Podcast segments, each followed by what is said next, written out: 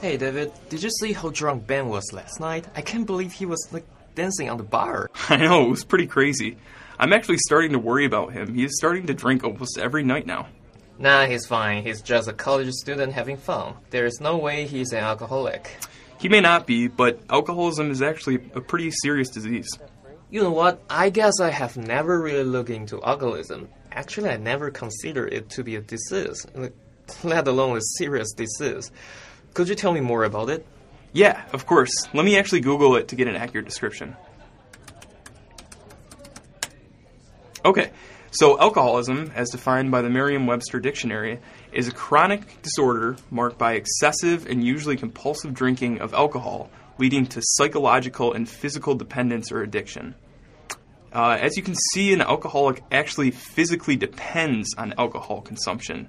It can show physical symptoms like shaking or sweating when suffering from withdrawal. With all of the advances in research, scientists are actually defining it as a disease of the brain now, just like Alzheimer's or dementia are brain diseases. Okay, so I thought those diseases are predetermined and not caused by the actions of individual though. More or less, that is correct. However, alcoholism can actually be predetermined from birth. If an individual has parents that are alcoholics, the parents pass a trait of alcoholism to the child, just like hair or eye color. Once a trait has been inherited, alcoholism can be further influenced by the environment, like social acceptance of drinking or the availability of alcohol. Oh, that's incredible. It is crazy that so many different changes influence the onset of alcoholism. But since you mentioned alcoholism can, I mean, be inherited just like a hair color, uh, I got a question here. So, what actually happens in the body of an alcoholic that causes the dependence and other bad side effects you can observing in alcoholism? Well, that's a great question, but we actually might have to go into some detail about biology to fully understand what is going on.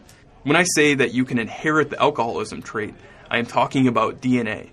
DNA is a blueprint of your body which determines different things from how you look to how to how you behave the DNA you inherit is passed down from your mom and dad equally, so half of your DNA is from your mom and the other half is from your dad.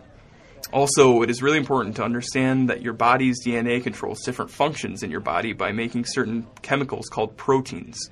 The protein that your body can make does different things like controlling your stress levels or regulating your blood sugar. Okay, that makes sense.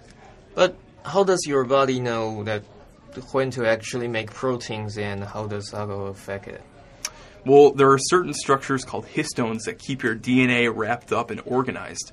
If the histones are tightly bound to the DNA, then it is locked into place and cannot produce proteins for your body to function properly. So, for example, do you ever carry around headphones for your iPod in your pocket? Yeah, actually, it's right here. Okay, great. So, isn't it frustrating when you pull your headphones out of your pocket and they are all tangled up? Yeah, it's definitely annoying to unwind them. Right, so this is the same way your DNA acts and how protein production is under the control of histones. When your headphones are all wrapped up and really hard to unwind, it is similar to histones locking your DNA into place so protein cannot be produced. When your body cannot produce protein, it is just the same as you cannot listen to music when your headphones are tangled.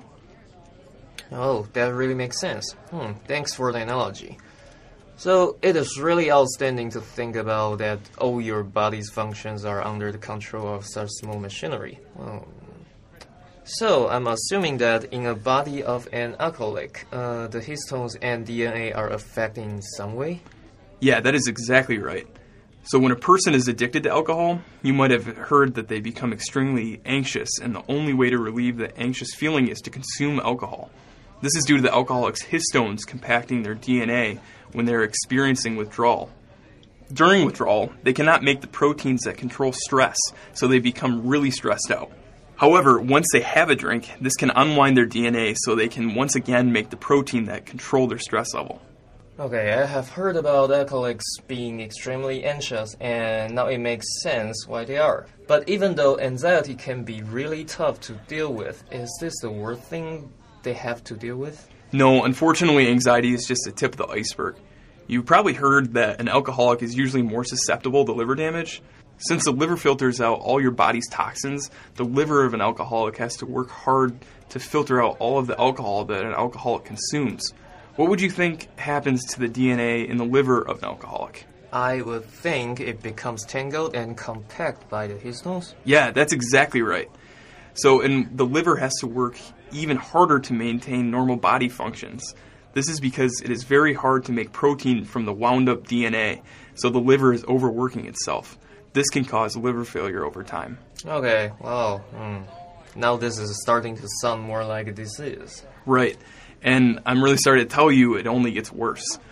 We have all heard that alcohol can kill brain cells, and researchers have proved this is actually true. And the fact that is most shocking is that alcoholism can actually affect your child even before conception. Wait, wait, wait, did I hear you correctly? The children of alcoholics are actually affected before the parents even conceive them? Before sex? Yep, you heard me correctly. And scientists have actually found out that most of these afflictions can occur in non alcoholic individuals who are drunk during the act of conception. This is pretty shocking considering that about two out of three American women are intoxicated during sex and unplanned pregnancies. So you're saying that an individual can hurt their children if they are intoxicated during sex and even if they are not alcoholics? Mm hmm. Oh wow. Okay. Uh now I need to know how the children are affected. Okay, so what symptoms do they display compared to children who were conceived without alcohol being involved? Well, luckily, the effects aren't as bad as they are on the alcoholic. However, researchers have found that affected children are usually born underweight. Being birthed underweight can alter the development of the child in a pretty negative way.